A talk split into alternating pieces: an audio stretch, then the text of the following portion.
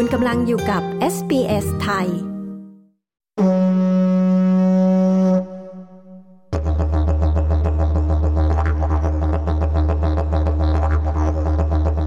มื่อปี 1967 ออสเตรเลียลงประชามติ ผ่านร่างกฎหมาย แก้ไขรัฐธรรมนูญ ให้นับรวมชาวอบอริจิน และชาวเกาะช่องแคบทอร์เรส ในสำมะโนประชากร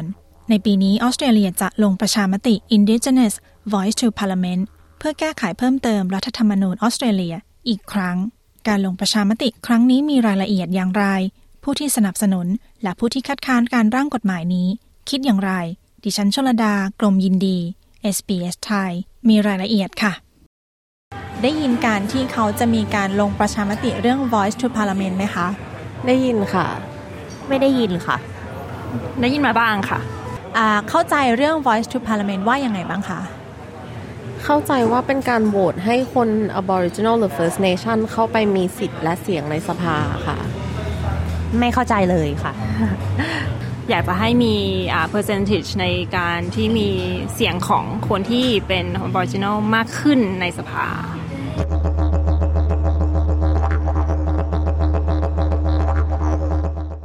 การลงประชามติเป็นการออกเสียงระดับประเทศเพื่อให้พลเมืองลงความเห็นต่อข้อเสนอ ให้มีการเปลี่ยนแปลงรัฐธรรมนูญของออสเตรเลีย พลเมืองออสเตรเลียที่มีอายุ 18 ปีขึ้นไป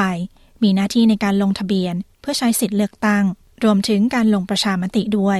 ซึ่งการเลือกตั้งและการลงประชามติ ถือเป็นภาคบังคับของพลเมืองออสเตรเลียทุกคน ในวันเสาร์ที่ 14 ตุลาคมคริสตศักราช 2023 ออสเตรเลียจะมีการลงประชามติ Indigenous Voice to Parliament หรือการให้เสียงของชนพื้นเมือง มีผลต่อรัฐสภา คำถามของการลงประชามติในครั้งนี้ คือ ร่างกฎหมายที่นำเสนอ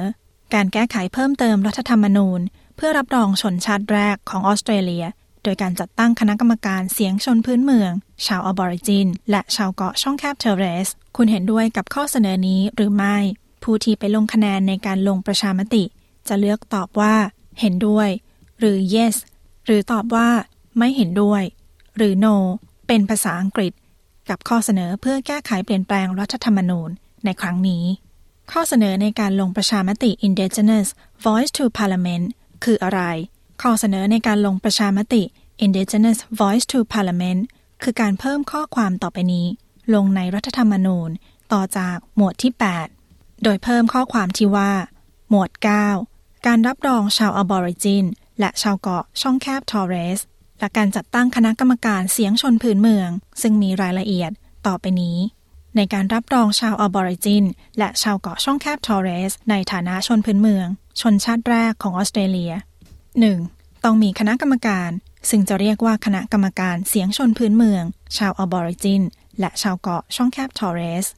2. คณะกรรมการเสียงชนพื้นเมือง ชาวอบอริจิน และชาวเกาะช่องแคบทอร์เรสนี้ อาจแถลงข้อเท็จจริงในประเด็นต่างๆ ที่เกี่ยวข้องกับชาวอบอริจิน และชาวเกาะช่องแคบทอร์เรส ต่อรัฐสภาและฝ่ายบริหารแห่งเครือรัฐ 3. รัฐสภามีอำนาจ ภายใต้บังคับแห่งรัฐธรรมนูญฉบับนี้ ในการตรากฎหมายในเรื่องต่างๆ ที่เกี่ยวข้องกับคณะกรรมการเสียงชนพื้นเมือง ชาวออบอริจิน และชาวเกาะช่องแคบทอเรส ซึ่งรวมถึงองค์ประกอบของคณะกรรมการ หน้าที่อำนาจ และกระบวนการต่างๆ ร่างกฎหมาย Indigenous Voice to Parliament นี้ ได้ผ่านความเห็นชอบจากสภาผู้แทนราษฎร และวุฒิสภาออสเตรเลียเรียบร้อยแล้ว จากนี้ประชาชนออสเตรเลียจะเป็นผู้ตัดสินใจ อย่างไรก็ตามการลงประชามติมีทั้งเสียงสนับสนุนและเสียงคัดค้าน ฝ่ายที่สนับสนุนให้ออกเสียงว่า yes หรือเห็นด้วยกับการร่างกฎหมายที่เสนอนี้ เห็นว่าหากร่างกฎหมายนี้ ได้รับการสนับสนุนให้ผ่าน จะสามารถสร้างเอกภาพ ความหวัง และความเปลี่ยนแปลงในเชิงบวก ให้แก่สังคมออสเตรเลียได้ นอกจากจะรับรอง และรับฟังเสียงจากชนพื้นเมืองของออสเตรเลีย ในเชิงกฎหมายแล้ว การมีคณะกรรมการเสียงชนพื้นเมือง จะสามารถแก้ปัญหาต่างๆ ได้ดีขึ้น คณะกรรมการ Voice จะสามารถให้คำปรึกษา แก่รัฐสภา ในประเด็นที่เกี่ยวข้องกับชนพื้นเมืองของออสเตรเลีย เพื่อประโยชน์ด้านการส่งเสริมสุขภาพ การศึกษา และปรับปรุงบริการต่างๆ ให้เข้าถึงได้อย่างแท้จริง นอกจากนี้ยังเชื่อว่าการลงประชามติ Voice จะทำให้ปรองดองกับอดีต และก้าวไปสู่อนาคตที่ดีกว่า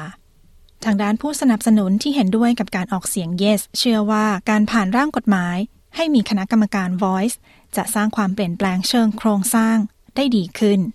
It's a universal truism that when you involve people that you're making decisions for, you make better decisions and you เมื่อเรานำคนที่เราตัดสินใจแทน เข้ามามีส่วนร่วม เราก็จะตัดสินใจได้ดีขึ้น และจัดสรรทรัพยากรทั้งหมดที่จำเป็นได้ดีขึ้น นี่เป็นพื้นฐานสำคัญของระบอบประชาธิปไตย คุณแพทแอนเดอร์สันหนึ่งในสมาชิกคณะทำงาน การลงประชามติ Voice กล่าว คุณอ้อย ผู้สนับสนุนการลงประชามติ Indigenous Voice to Parliament เห็นว่าแม้อดีตจะเกิดไปแล้ว แต่เชื่อว่าการแก้ไขรัฐธรรมนูญจะสร้างความเท่าเทียม และสามารถสร้างความปรองดองได้ คือก็เข้าใจนะว่าบางคนก็จะคิดว่าเอ้ยอะไรที่มันเกิดไปแล้วในอดีตมันเป็นประวัติศาสตร์ มันก็ผ่านไปแล้วอะทำไมต้องมาแบบทำไอ้สิ่งพวกนี้เพื่อที่จะช่วยเหลืออะไรเขามากมายอืมคือจริง ๆ ถ้ามองย้อนกลับไปก็คือ สิ่งที่เราทำมาเป็นอดีตก็ใช่ แต่ว่าณตอนนี้ในปัจจุบันนี้ก็คือ เราก็ควรที่จะใช่ไหมคะพยายามยังไงก็แล้วแต่เพื่อที่จะให้ชนพื้นเมืองเนี่ย เขารู้สึกว่า เออเขาได้รับการยอมรับนะคะ มีสิทธิ์ แล้วก็สามารถที่จะเข้ามามีส่วนร่วมในการเป็นส่วนหนึ่งของประเทศอะค่ะ แล้วก็ทำให้ประเทศของเราเนี่ยเป็นหนึ่งเดียว คุณแตงโมเห็นว่าการมีคณะกรรมการ Voice ที่เป็นชนพื้นเมือง เป็นการแก้ปัญหาที่ถูกจุด เนื่องจากคณะกรรมการจะสามารถแนะนำรัฐสภา เรื่องที่เกี่ยวกับชนพื้นเมืองได้ ยกตัวอย่างเช่น ถ้ารัฐบาลบอกว่าอยากจะออกนโยบายสนับสนุนคนไทย แต่ในคณะกรรมการไม่มีคนไทยอยู่ในนั้นเลย แม้ว่านโยบายนั้นจะส่งผลดีต่อคนไทยในภาพรวมมากน้อยแค่ไหนก็ตาม เราในฐานะคนไทยที่อยู่ออสเตรเลีย เราก็จะรู้สึกว่าเราไม่ได้มีส่วนร่วมในการออกนโยบายนี้ คุณแตงโมยังย้ำถึงข้อเท็จจริง ว่าคณะกรรมการ Voice จะเป็นผู้ให้คำแนะนำรัฐบาลออสเตรเลียจะยังคงเป็นผู้ตัดสินใจว่าจะปฏิบัติตามหรือไม่ คุณกอที่ทำงานด้านสุขภาพ และเคยอาศัยอยู่ในบริเวณที่มีชนพื้นเมือง เชื่อว่าการมีคณะกรรมการ Voice เปรียบเสมือนตัวแทนของหมู่บ้าน และจะสามารถปรับปรุงสุขภาพของชนพื้นเมืองให้ดีขึ้น โดยเฉพาะเรื่องโรคเบาหวาน แต่ทีนี้ว่าอ่าบางครั้งเนี่ยเกี่ยวกับโรคเบาหวาน บางทีมันก็รักษายาก บางทีเขาก็ไม่รู้ว่ามันเป็นมาอย่างไง แต่ถ้ามีหน่วยงานเข้าไปให้ความรู้เขาอะไรอย่างเงี้ย ตรงจุดจุดนี้ก็คงจะเป็นส่วนช่วยให้สุขภาพของคนพื้นเมืองดีขึ้นหน่อยอะไรอย่างเงี้ยค่ะ คุณกำลังอยู่กับ SBS ไทย ในทางกลับกัน ฝ่ายที่คัดค้านการผ่านร่างกฎหมาย ให้มีคณะกรรมการชนพื้นเมือง เห็นว่าสิ่งนี้จะเป็นการแก้รัฐธรรมนูญครั้งสำคัญ และจะมีผลกระทบเกินกว่าที่คาดการไว้ ขณะนี้ยังไม่มีรายละเอียดที่แน่นอน ว่าหากร่างกฎหมายนี้ผ่านแล้ว จะมีขั้นตอนต่อไป อย่างไร รวมถึงสิ่งนี้เป็นการแบ่งแยกมากกว่าการปกครอง ผู้คัดค้านให้เหตุผลว่าขณะนี้ยังไม่มีรายละเอียดที่แน่ชัด ว่ากระบวนการในการคัดเลือกคณะกรรมการ Voice จะทำอย่างไร และคณะกรรมการจะทำงานอย่างไร การที่มีคณะกรรมการ Voice เป็นการแบ่งแยกเชื้อชาติ มากกว่าจะสร้างความปรองดอง และเชื่อว่า สิ่งนี้จะก่อให้เกิดผลเสียต่อระบอบการปกครอง และการร่างกฎหมายในอนาคต The voice is embedded in the Constitution. The Parliament can't change the voice or pass laws to override it. The Parliament cannot out legislate. ถ้าหากว่าชาวออสเตรเลียทำไปแล้ว อาจจะมาเสียใจทีหลัง คณะที่ปรึกษา The Voice มาพร้อมกับนโยบายไม่รับคืน เมื่อเกิดขึ้นแล้วก็จะคงอยู่ต่อไป ผู้นำพรรคฝ่ายค้านปีเตอร์ดัตเทนโต้โผคัดค้านเรื่องการลงประชามติ Voice กล่าว ผู้สนับสนุนท่านอื่นที่เห็นด้วยกับการออกเสียง No คุณเอคิดว่าการลงประชามติยังไม่มีความชัดเจนมากพอ ว่าการตั้งคณะกรรมการ Voice เป็นการแก้ปัญหายังไง เพราะปัจจุบันชนพื้นเมืองก็ได้รับสิทธิพิเศษอยู่แล้ว คือตรงตรงนี้เนี่ยคิดว่าโดยปกติแล้วเนี่ย กลุ่มชนพื้นเมืองเนี่ยเขาได้รับ priority ในทุกๆมิติอยู่แล้ว คือโดยปกติเนี่ยเวลาเราไปติดต่อหน่วยงานราชการไม่ว่าหน่วยงานใดๆก็แล้วแต่เนี่ยมันจะมีคำถามหนึ่งเลยว่า คุณเป็น Aboriginal หรือเปล่า ถ้าใช่เนี่ยโดยปกติเนี่ยเขาจะได้เหมือนเหมือน fast track อยู่แล้ว เขาจะได้รับ priority ในการได้รับความช่วยเหลือในในมุมต่างๆอยู่แล้ว คุณเอเสริมว่าการจะลดช่องว่างกับชนพื้นเมือง ควรให้ทุกฝ่ายมีส่วนร่วม มีใช่ฝ่ายใดฝ่ายหนึ่ง และเธอได้กล่าวในฐานะผู้อพยพที่จ่ายภาษี เราไม่ได้รับสิทธิ์ได้รับเสียง เพราะว่าเราอะเพิ่งย้ายเข้ามาอยู่ที่ประประเทศนี้นะคะ แล้วอย่างกระทั่งเนี่ยในเจเจนลูกๆของเราเนี่ย คือเขาเกิดที่นี่ แต่เขาก็ไม่ได้รับ priority รับสิทธิ์เสียงเป็นพิเศษในการเข้าไปนั่งอยู่ในรัฐสภา เพื่อให้กระบอกเสียงเนี่ย มันเป็นตัวแทน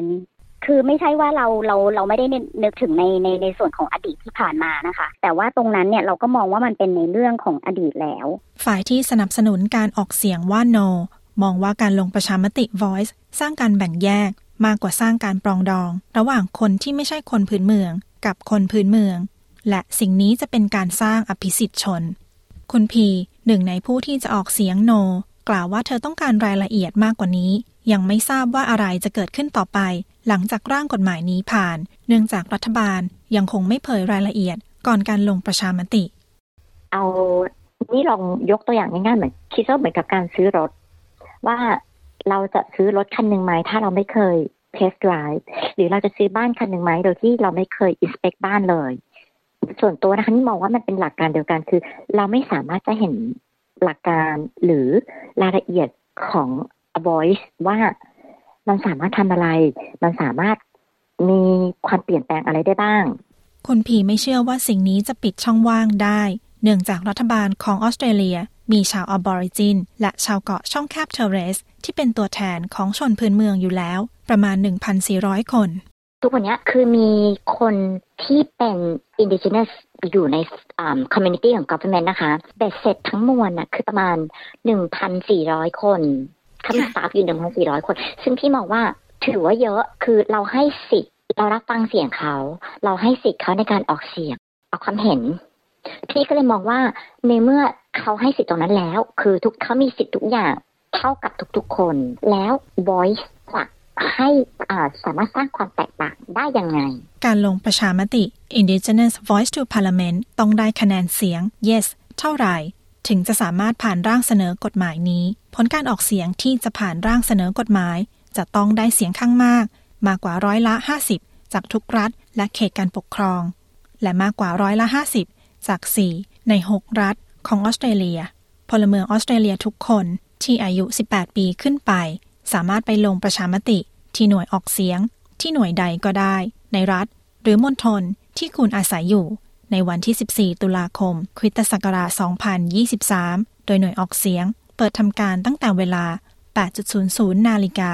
จนถึงเวลา 18.00 นาฬิกา ตรวจสอบหน่วยออกเสียง ได้ที่ aec.gov.au forward slash where หน่วยออกเสียงล่วงหน้าของรัฐวิกตอเรีย รัฐเวสเทิร์นออสเตรเลีย รัฐแทสเมเนีย และมณฑลนอร์เทิร์นเทอริทอรี เปิดตั้งแต่วันที่ 2 ตุลาคมเป็นต้นไป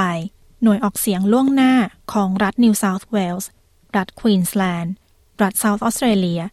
มณฑลนครหลวงแคนเบรา เปิดทำการตั้งแต่วันที่ 3 ตุลาคมเป็นต้นไป หาข้อมูลเรื่องการลงประชามติเพิ่มเติมได้ที่ aec.gov.au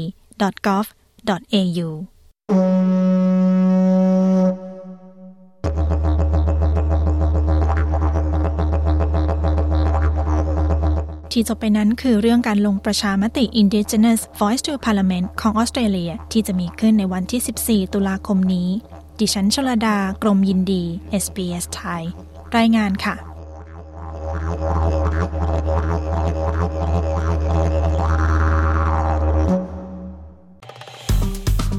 กดไลค์ แชร์ และแสดงความเห็นไป follow SBS ไทยทาง Facebook